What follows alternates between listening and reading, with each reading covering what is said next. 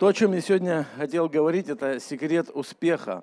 То есть такое немножко размытое, возможно, название для проповеди, но правда, есть успех и есть секреты, и успехи бывают разные. Я хочу, конечно, говорить сегодня об успешной жизни христианина, о том, как нам быть преуспевающими, как людьми веры. Знаете, и нам, как людям на земле, здесь дан один очень важный ресурс в жизни – которым мы должны очень правильно, мудро э, распорядиться с тобой. Давайте догадаемся, что это за ресурс. Какой? Время, еще? Все? Время, да? Ну, на самом деле, время. Но вообще, я думаю, что этот ресурс называется жизнь. Понимаете? Вот я ничего нового, возможно, сегодня не скажу никому из вас. Я верю, Дух Святой скажет – но наша жизнь, она дана нам как ресурс на этой земле, ограниченном времени. Это правда, но там есть финансы, там есть здоровье, и там есть межличностные отношения с людьми. Потому что мы живем с вами в социуме. Из этого, в принципе, состоит по большому счету вся наша жизнь. И так как мы с тобой ею будем распоряжаться, очень многое зависит в дальнейшем а то есть вечности. Это вот продолжительность жизни человека, вот от ноля получает, от его рождения и вот, ну, вот туда до бесконечности, да. И вот мы давайте возьмем с вами немножко вот первую, давайте слайдик, 12 лет, это вот здесь где-то, ну это примерно, да, вы понимаете. Тут будет разрыв, не обращайте внимания. 25, вот разрыв, 50, 75. Библия вообще говорит 75, 80, это сказал, да, кто? Моисей сказал, при большей крепости. Да? И, ну, пускай вот 100, и мы знаем, если за 100 люди доживают, но вот пусть маленько повисит. Я знаете, для чего это? Для того, чтобы вот ты обнаружил себя где-то здесь. Вот этот вот 25-50 такой промежуток, я думаю, что где-то вот так вот посередине до 75, вот так средняя если я понимаю статистику вот в нашей церкви, вот мы где-то вот здесь, в общем, с вами, как церковь по возрастной категории, мы, мы все-таки ближе вот сюда к 50 за, за 50 и чуть дальше 25. Вот, ну, конечно, у нас разные возраста. Знаете, и у меня к тебе вопрос, спасибо большое. У меня вопрос к тебе сегодня. Как бы ты ответил, если бы я тебе задал? Вот на этом этапе жизни, на этом отрезке, вот там, где ты сегодня находишься, в чем ты преуспел сегодня? Как бы ты ответил? В чем бы ты преуспел сегодня? Вообще, слово преуспел, преуспевать, это ну, гнаться, там, стремиться, добиваться, добиваться значительных успехов, положительных результатов в чем-либо. Да, вот преуспел. В чем ты сегодня преуспел? А следом напрашивается вопрос, а в чем ты хотел бы преуспеть дальше в своей жизни? Твоя жизнь идет. Мы не можем с тобой повлиять на время – мы не можем с тобой как-то регулировать этот вопрос, абсолютно никак. Он не зависит ни от тебя и от меня, он просто заканчивается со временем, заканчивается здесь на земле. Наша жизнь, она движется к своему завершению здесь, наш бег когда-то закончится. И знаете, я знаю, что люди, ну, нормальные люди на земле, здесь они преуспевают ну, в финансах, вообще во многих сферах жизни, да, в бизнесе, там, в воспитании детей. Мы хотим преуспеть, друзья. Да, спасибо. В карьерном росте, в образовании, я не знаю, финансовой грамотности. Ну, есть множество моментов. Но если по-честному, я все-таки хочу, чтобы ты сам себе что-то сказал сейчас. В чем ты преуспел сегодня?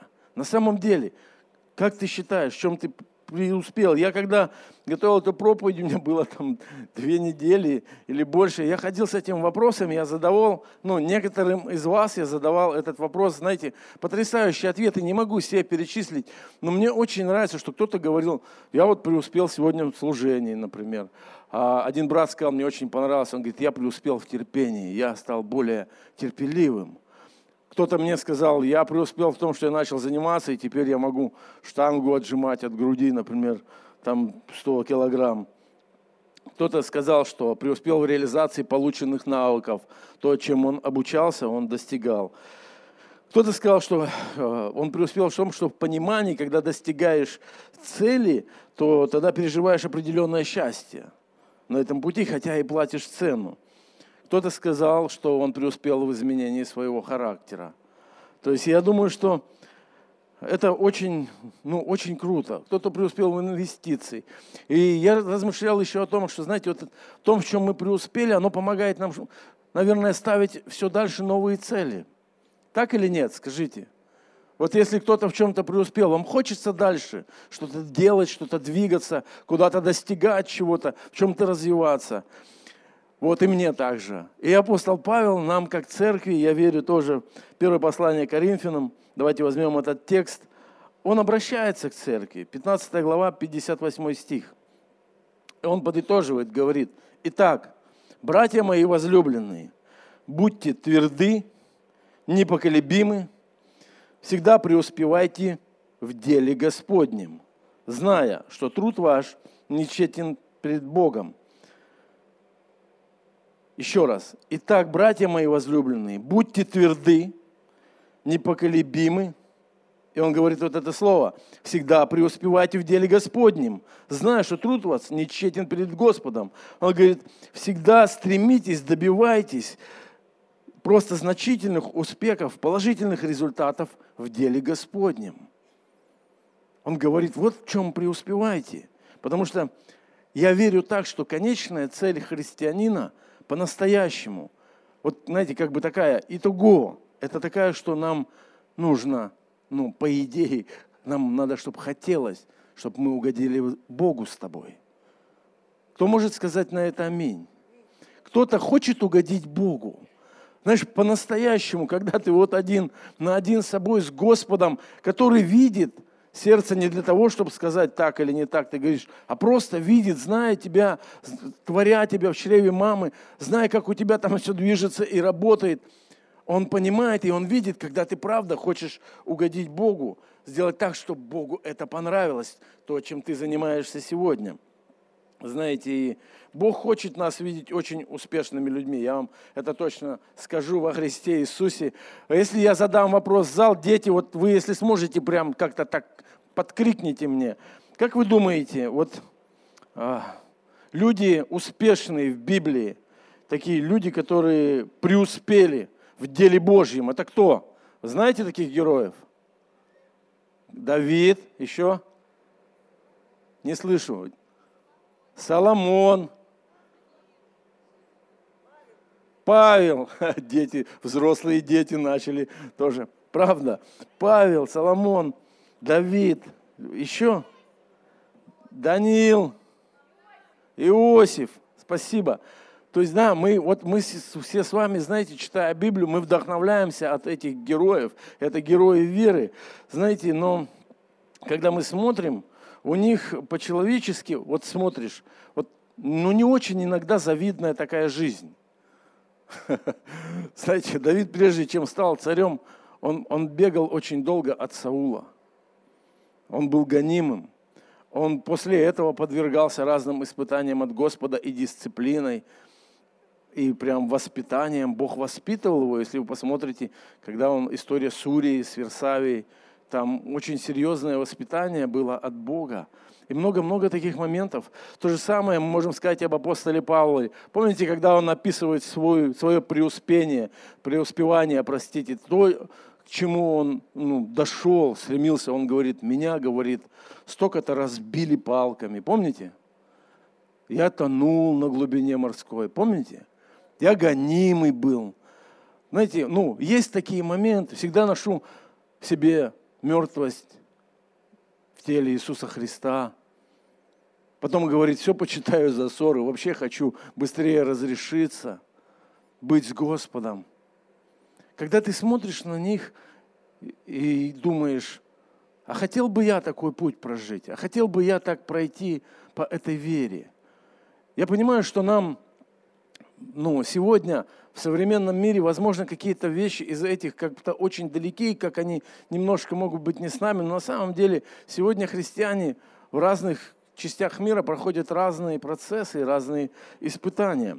Знаете, но не сильно хочется, но мы понимаем, эти люди, они жили с Богом, они переживали Господа, они угодили Ему, они хотели преуспеть в этом деле Божьем, потому что столько людей спаслось, столько церквей апостола Павла, столько побед у Давида передал сыну своему Соломону. Знаете, но в мире, если мы посмотрим просто человеческим взглядом на это все, конечно, не очень успешно. И в мире проще, вы все знаете, родить сына, что еще надо сделать? Дом построить и дерево посадить. Ну вот я, я прям помню это, знаете. И Экклесиаст, он мудрый Соломон, Экклесиаст, книга Экклесиаст, 5 глава, 12 стих, он, знаете, описывает такую вещь. Он говорит, есть мучительный недуг – 12 стих и ниже, который видел я под солнцем, богатство, сберегаемое владельцем его во вред ему, и гибнет богатство от несчастных случаев. Родит он сына, и ничего нет в руках у него. Как вышел он ногим из утробы матери своей, таким и отходит. Каким пришел, и ничего не возьмет от труда своего, что мог бы он понести в руке своей. И это тяжкий недуг, каким пришел он, таким и отходит. Какая же польза ему, что он трудился на ветер? Он во все дни свои ел в потьмах, в большом раздражении, в огорчении и в досаде. Соломон говорит вот эту мысль, которая вообще-то для меня является сердцем этой проповеди. Он говорит, человек ничего не приносит в этот мир, когда приходит, и он ничего не может забрать из этого мира. И это определенный образ мышления, который есть у верующих, на который мы смотрим с тобой совершенно адекватно и объективно. Мы, мы в реальности понимаем. Кто понимает, что он ничего не заберет? Есть такие?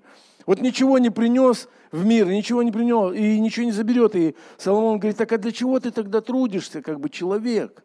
А для чего твои труды?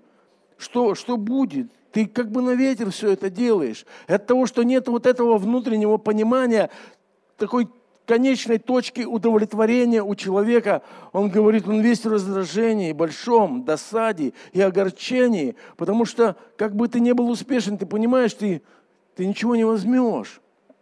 И мы с тобой также понимаем это, но мы также понимаем, что все-таки есть то, ради чего действительно стоит тратить время, здоровье и финансы. То, о чем мы с вами говорили. И знаете, апостол Павел послание Тимофею пишет – 1 Тимофея, 6 глава, 6 стиха. Он говорит, великое приобретение быть благочестивым и довольным. И повторяет эту мысль. Он говорит, ибо мы ничего не принесли в мир явно, что ничего не можем и вынести из него. Имея пропитание и одежду, будем довольны тем. А желающие обогащаться падают в искушение и в сеть, и во многие безрассудные и вредные похоти, которые погружают людей в бедствие и пагубу. Ибо Корень всех зол есть ребролюбие, которым, предавшись, некоторые уклонились от веры и сами себя подвергли многим скорбям. Знаете, он начинает очень, очень здорово. Он говорит Тимофею о том, что великое приобретение – быть благочестивым и довольным. Слово «благочестие» мы вернемся чуть позже. Вот слово «довольно», вот эти древние философы, стойки, они, знаете, под этим словом понимали такую внутреннюю самостоятельность или состояние духа, совершенно независимое от внешнего мира, как бы несущее в себе секрет счастья. Именно вот это называли довольным. Человек довольным, когда ничто не может повлиять, как бы поколебать то, что есть внутри у него. Я думаю, что у нас с тобой есть Дух Святой. Когда мы в правильном положении перед Богом, то ничего не может или не должно ничего поколебать нас, потому что у нас есть правильные взаимоотношения с Господом. Слово Божие говорит, что если у человека на первом месте действительно в жизни стоит просто ну, желание обогатиться, знаете, как-то все под себя, вот под себя любимого, как-то обустроиться в этом, в этом мире, в этой жизни так, что как будто он здесь навеки вечный, то это очень опасный скользкий путь на самом деле.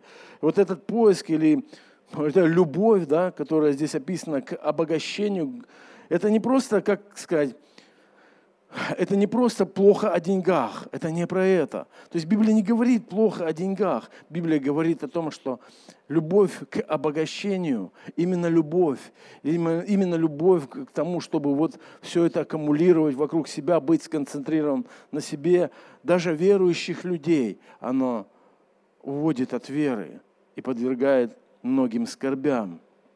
И Библия не хочет нас ограничить как-то, знаете, что мы с вами не были успешными, чтобы мы, значит, не хотели хорошо зарабатывать, не имели нормальные должности. То есть речь идет не об этом. И, и дальше апостол Павел, он говорит Тимофею, и я верю, что он говорит тебе и мне, каждому из нас. Он говорит, ты человек Божий.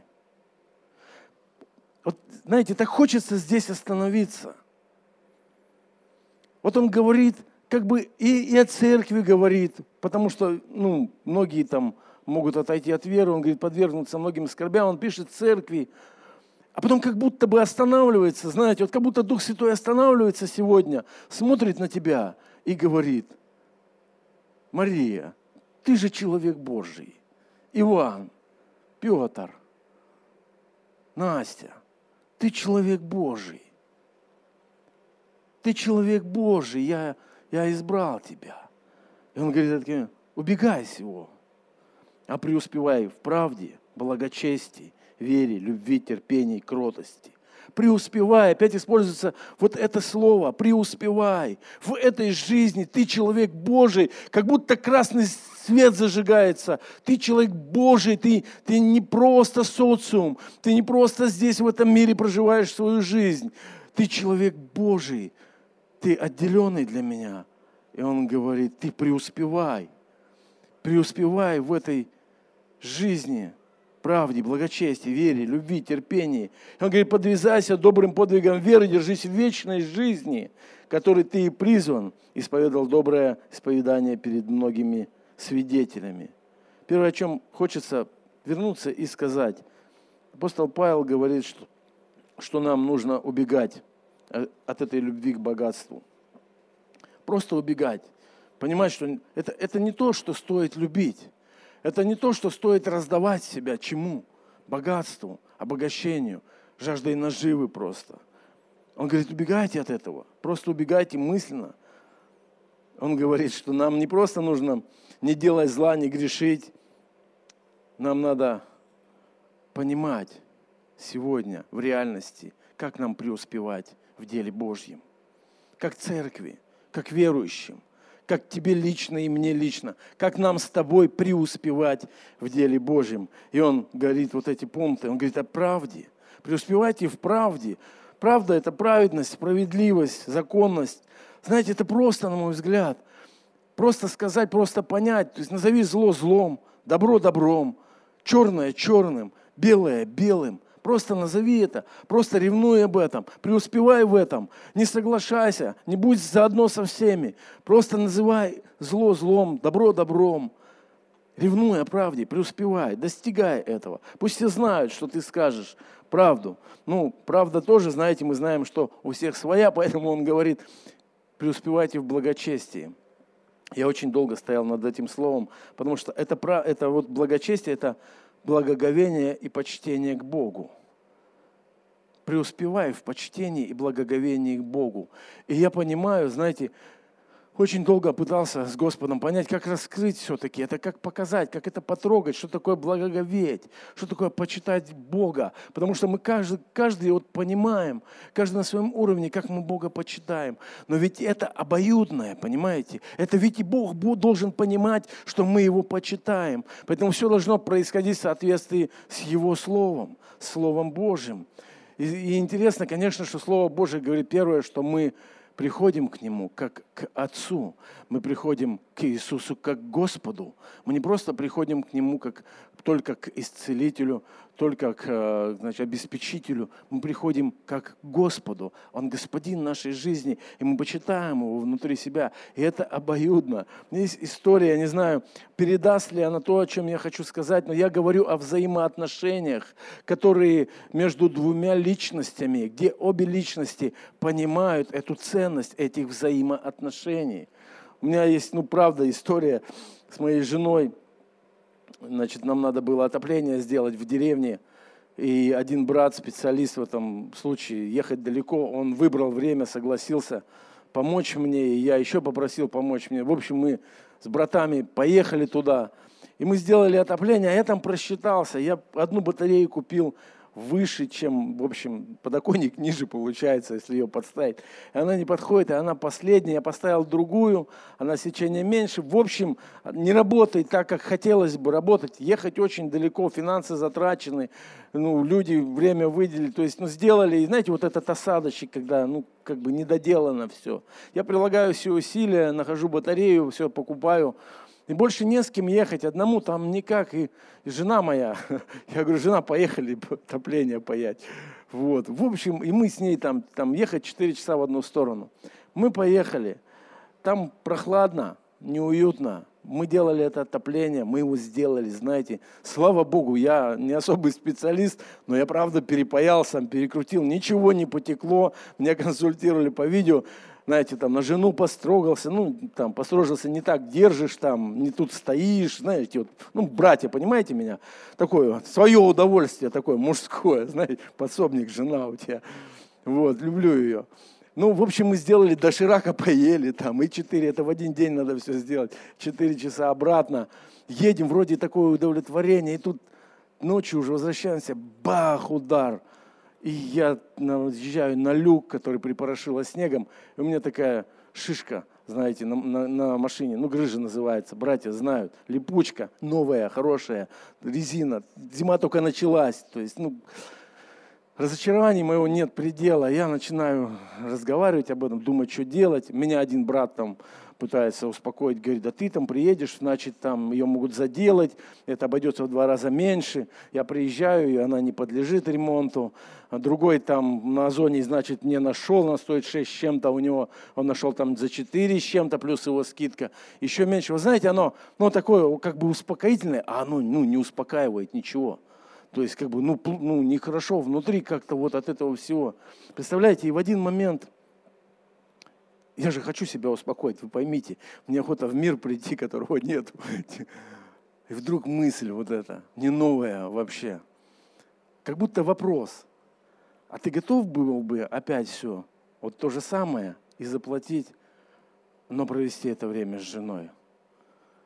Друзья мои, я вдруг стал самым счастливым человеком на свете, потому что я себе ответил, конечно – Послушайте, сто процентов, потому что в служителя, в его жизни, служителя, в моей, я понял, что я, ну, как бы человек занятой тогда, когда мне понадобилось что-то купить, вот, а у меня на, и были деньги, но у меня не было на это времени просто, понимаете, то есть, ну, в реальности просто, там, в магазин съездить и купить, я вдруг понял, что, да, я занятой, и это такое бесценное время, когда я 8 часов на машине с ней ехал, разговаривал, когда мы делали это отопление, там, да, какие там деньги – и я понимаю, знаете, вот это почтение, ее ко мне, мое к ней, вот эти наши отношения во Христе, они настолько ценные. Это настолько не описывается никаким материальным каким-то вещам, особенно когда ты видишь Давайте Бога прославим. Особенно, когда ты понимаешь и видишь, пожил сам в мире когда-то, как бывает в мире, ну, трудно. А когда ты в единстве проходишь это.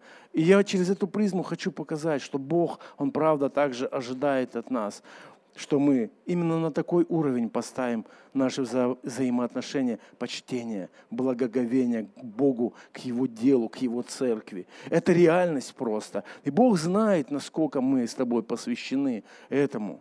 Даже если никто из людей не знает, Бог знает и Бог оценивает. Дальше он говорит любви. Друзья, любви, конечно, агапа.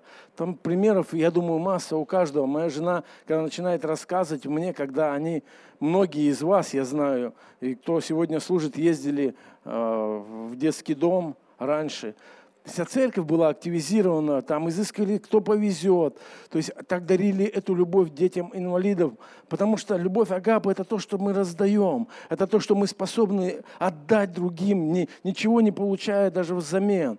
Это вот эта способность.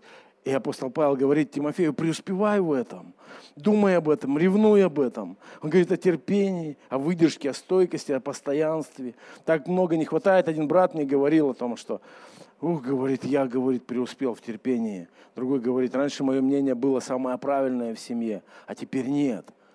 А теперь нет, а теперь я прислушаюсь, для меня это я преуспел. Знаете, кроткость, мягкость в словах, в разговоре, в подаче. Вот что такое преуспевать в деле Божьем.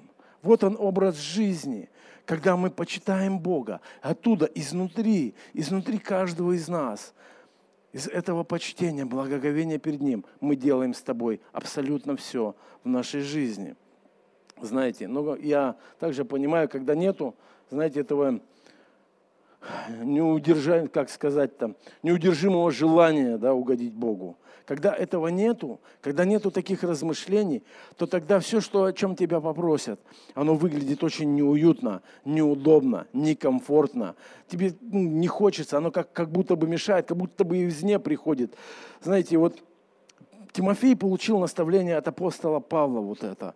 Я знаю, когда я ревную по Богу, когда я хочу исполнить Божью волю, когда я молюсь, я помню о миссии, мы с женой молились, о миссии молимся, знаете, разговариваем между собой. Я с Богом веду диалоги, я в Писании это вижу. И потом вдруг призыв с кафедры, знаете, о миссии. Пастор сказал что-то, пастор в личном отношении что-то там проговорил, может быть, ты. И оно, знаешь, как взрывается фонтаном, как какой-то фейерверк. Ты видишь Бога в том, что происходит в церкви, куда-то приглашают, что-то происходит. Ты какую-то способность имеешь необыкновенную быть соучастником того, что здесь происходит. Почему ты Богу хочешь угодить? Как ты можешь угодить Богу? Ну, милостыню дать, ну, бабушку через дорогу перевести. Но Бог сегодня учредил институт на земле, это Его церковь. Его церковь воплощает Его волю здесь, на земле, в соответствии с Словом Божьим. Поэтому, когда мы имеем это почтение к Богу, мы имеем почтение к церкви, мы имеем почтение к друг другу, мы имеем почтение к служителям, мы имеем благоговение и трепет в отношениях между нами. Мы не просто катком проезжаемся в каких-то моментах. Это простые вещи, на первый взгляд, очевидные. Но куда ты тратишь свою жизнь? Озадачен ли ты этим? Действительно, хочешь ли ты угодить Богу? Насколько жизнь церкви сегодня занимает в твоей жизни место – Просто я, я не говорю ни в коем случае с какой-то подачи кого-то обвинить. Сами себе определите. Эта шкала, она правда будет двигаться к концу. Времени не так много, ничего не заберем, друзья. Но отношения с Иисусом, отношения с Богом, дела веры, они пойдут вслед за нами. Скажи аминь. Аминь, дорогие, это так важно. У меня не так много времени, но я постараюсь, знаете, показать плюсы во всем этом. Жизнь Иова – человек веры. Знаешь, в жизнь нашу будут приходить на, в, в этом времени разные испытания. Иов очень сильно иллюстрирует, как герой нам это. Помните, да, сначала то же самое он говорил. Нагим я пришел, нагим отойду. Он говорит, Бог дал, Бог что? Взял. Потом, помните, когда уже э, значит, коснулось не его, а его самого, не его имущества, а его самого проказа полностью его поразило. Он сидел, он не понимал. Жена говорила, похули Бога и умри. Что он сказал? Он сказал, ну неужели, Неужели мы, добрые, хорошие от Бога, будем с тобой принимать, а что-то, что не, не укладывается в наш разум, да, плохое, мы не будем принимать? Он говорит, ты, ты как одна из безумных, говоришь, то есть у него есть эта способность, друзья. Но когда мы читаем дальше, когда мы читаем об Иове, знаете, немного дальше приходят друзья, он молчат вместе с ним 7 дней, никто ничего сказать не может, просто никто ничего сказать не может. И Иов, знаете, одно дело среагировать верой на то, что пришло в твою жизнь прямо сейчас, а другое время жить в этом. И это большая разница – Потому что, ну, когда пришла болезнь, понимаешь, ты можешь среагировать верой и сказать во имя Иисуса, я тебя связываю, пошла вон, а она не уходит. Пришел финансовый кризис, во имя Иисуса я буду преуспевать, все золото и серебро у Бога. А ничего не происходит кризис продолжается. И оставаться в этих кризисах не так сложно. И Иов из него выходит, он проклинает день, в который он родился. Он говорит, я проклинаю. Иов, написано 3 глава, 1, 1 стих. После того открыл Иов уста и проклял день свой. И начал, погибнет день, он начинает сетовать, говорить, и в какой-то момент мы знаем с вами, уже 19 глава, происходит много событий, Вдруг посреди всего этого у Бога, у Иова есть откровение от Бога, и он говорит, мы слышали, пастор Виталий говорил это тоже текст, он говорит, а искупитель мой жив. И знаете, это не просто так, что, а я верю, что Иисус Христос живой. Нет, Иов говорит намного больше, он говорит, и он в последний день восставит из праха распадшуюся кожу мою сию, и я воплоти моей узрю Бога. Я узрю его своими, моими глазами, не глазами другого. Мои глаза увидят его. Понимаешь? Не другого, твои глаза увидят Иисуса. Понимаешь, и это помогает пройти. Я вспоминаю, как мы проходили путь с Давидом, когда он ушел к Господу, сыну, которому не было пять лет, столько вопросов – я рассказывал эту историю, церковь, ты знаешь, кто-то, большинство из вас проходили вместе с нами это. Это непросто. Одно дело верой, знаешь, взять то, что он сейчас с Господом, чтобы как-то сердце свое сохранить, Духа Святого просишь.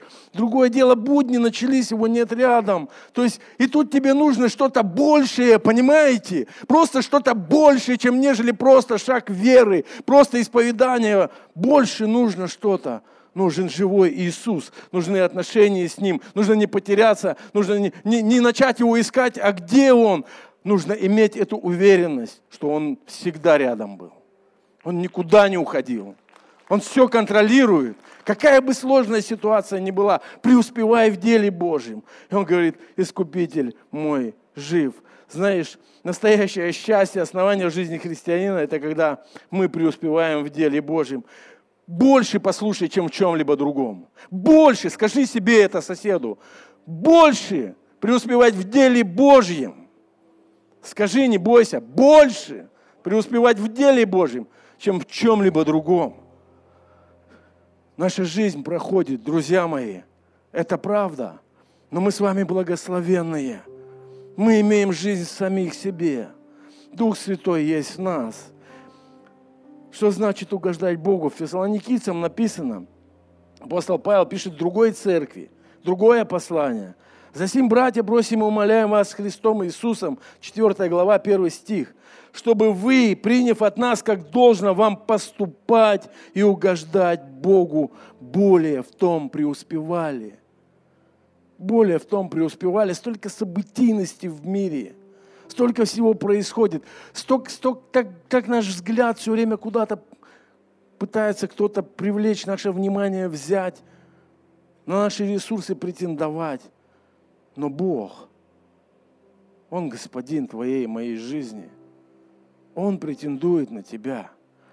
Но это Бог, не который будет надмевать, а который ожидает, что ты хочешь, как здесь написано, преуспевать в том, чтобы угождать Ему исполнять заповеди Иисуса Христа, Его Слово. Знаете, христианство, оно не ревнует за то, чтобы человек осознал, или даже наоборот, оно ревнует, чтобы люди осознали, что какие-то материальные предметы не способны сделать нас счастливыми по-настоящему. Христианство ревнует, чтобы неприходящее, не перестающее вдохновляло нас – вело за собой. И тот же Екклесиаст, он пишет, когда я начал с того, что он пишет, помните, такой разочарованный, для чего жизнь тогда, чуть дальше, следующий, там, 17 стих, он говорит, вот что я нашел доброго и приятного, пить и наслаждаться добром во всех трудах своих, какими кто трудится под солнцем во все дни жизни своей, которые дал ему Бог, потому что это его доля. Вот это понимание, что Бог дал нам вот эту шкалу, этот вектор, это от Бога нам дано. И мы можем трудиться, наша доля во все дни жизни своей. И если Он дал нам имущество, мы можем распоряжаться и тоже брать свою долю. Вот это понимание Бог дал нам, мы здесь управляем, мы здесь что-то делаем, мы возвеличим Его в Иве, мы понимаем, кто Он такой. Знаете, я вам скажу, то, что меня вдохновило в христианстве по-настоящему, когда я осознал в своей жизни, что Бог нужен не только людям, которые в чем-то нуждаются, таким, каким был я. Я помню, как приезжали братья и сестры, я знакомился, знаете, в церкви. Ну, можно по именам Игорь, да, вот, например, Мазуров, все знаем. Знаете, я такой, там, ну, там, чем занимаешься? Бизнесмен. М-м. То есть Бог, а что ты приехал? Ты что, что у тебя случилось? Богу служу, вас на служение повез, бывших наркоманов. Ну, правда, я серьезно. Или Анатолий Петрович, помню, Богомолов. Такое образование-то, уже дяденька. Он там называет мне образование, чем он там занимался в жизни. Я думаю, а ему-то что надо здесь? Ну, правда, то есть. Потом я смотрю, одни успешные люди, другие успешные люди. Послушайте, любой человек нуждается в Иисусе. Любой человек нуждается в этом внутреннем удовлетворении, уверенности угодить Творцу. Нам хочется этого. Мы рождены заново. У нас есть Отец Небесный. Нам хочется Ему угодить. Поэтому, друзья мои, если вы ничего не запомнили, я хочу, чтобы остался, остались вот эти мысли. Нам с тобой нужно убегать от накопительства просто ради самих себя, от любви к деньгам, от алчности, от того, чтобы мы вот здесь только о себе любимым заботились. Апостол Павел говорит, убегайте от такого мышления, приходите к мышлению, что мы дети Божьи, и поэтому нам нужно успевать в деле Божьем, друзья. Нам нужно ревновать о деле Божьем, правде, благочестии, любви, терпении, кротости. И это все происходит из взаимоотношений с Небесным Отцом. Это не приходит просто так само по себе желание. Оно будет недолгое, но оно приходит. И нашим мотивом должна быть любовь к Богу и желание угодить Ему. Все, что мы делаем здесь с тобой на этой земле, как сегодня говорил брат Андрей, держать Бога в разуме. Ну что значит держать Бога в разуме? Когда ты сегодня, например, уже понимаешь, где лево, где право в духовном мире, когда ты понимаешь, что такое грех, что такое благословение, что такое проклятие, что значит держать Бога в разуме? Ты знаешь столько текстов из Библии. Ты слышишь воскресные проповеди, ты можешь их пересмотреть, ты можешь зайти в интернет, в интернет подпитаться оттуда чем-то.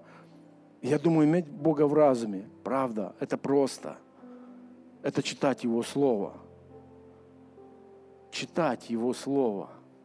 Правда, молиться Господу и желать угодить Ему. Если ты желаешь угодить своей жене или своему мужу, ты держишь его в разуме. Кто покупал подарки друг другу? Есть? Вы же, вы же все, во всем думаете, что есть, чего не хватает – понравится, как среагируют. Есть такие или я один? Вот что держать Бога в разуме такое. Думать о Господе. А что ты думаешь об этом? А что ты думаешь об этом? А дай мне вот эту возможность. Я очень вдохновлен некоторыми действительно бизнесменами, когда я смотрю, как люди, которых Бог дает финансы, они правда управляют деньгами для Царства Божьего, жертвуют. Я правда вдохновлен. У меня, вот знаете, вот мне Бог не дает. И у меня, наверное, нет этого дара даятеля. Я не знаю почему. Я прошу, я, ну, как бы молюсь, ну, вот, зажимистый, наверное, я не знаю. То есть, наверное, в другом даре каком. Но есть люди, ну, простите за слово, но они кайфуют от того, что они угождают этим Богу.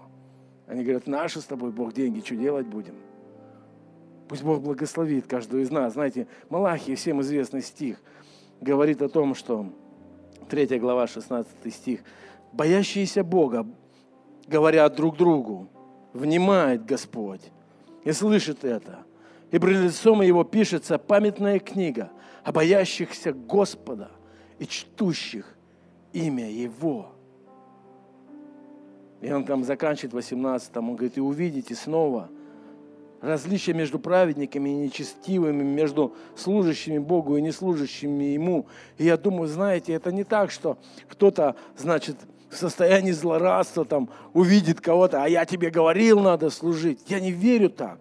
Я верю просто в один момент, потому что написано, что это будет день. В тот день они будут моими, говорит Господь Савов, собственностью моей в тот день, который я соделаю.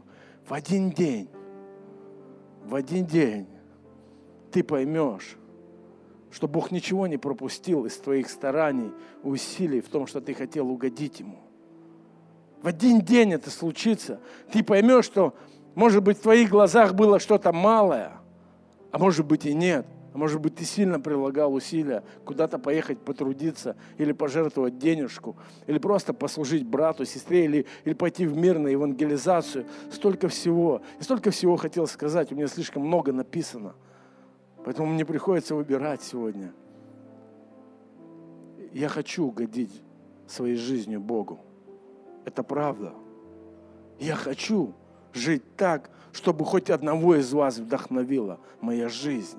Подумай об этом. Давайте мы проживем то, что нам еще осталось, в этом желании угодить Богу, в этом почтении перед Ним, в благоговении перед Его церковью, перед Его народом, перед его служителями и друг перед другом. Данный аудиоматериал подготовлен и принадлежит местной религиозной организации христиан веры евангельской пятидесятников «Церковь Завета».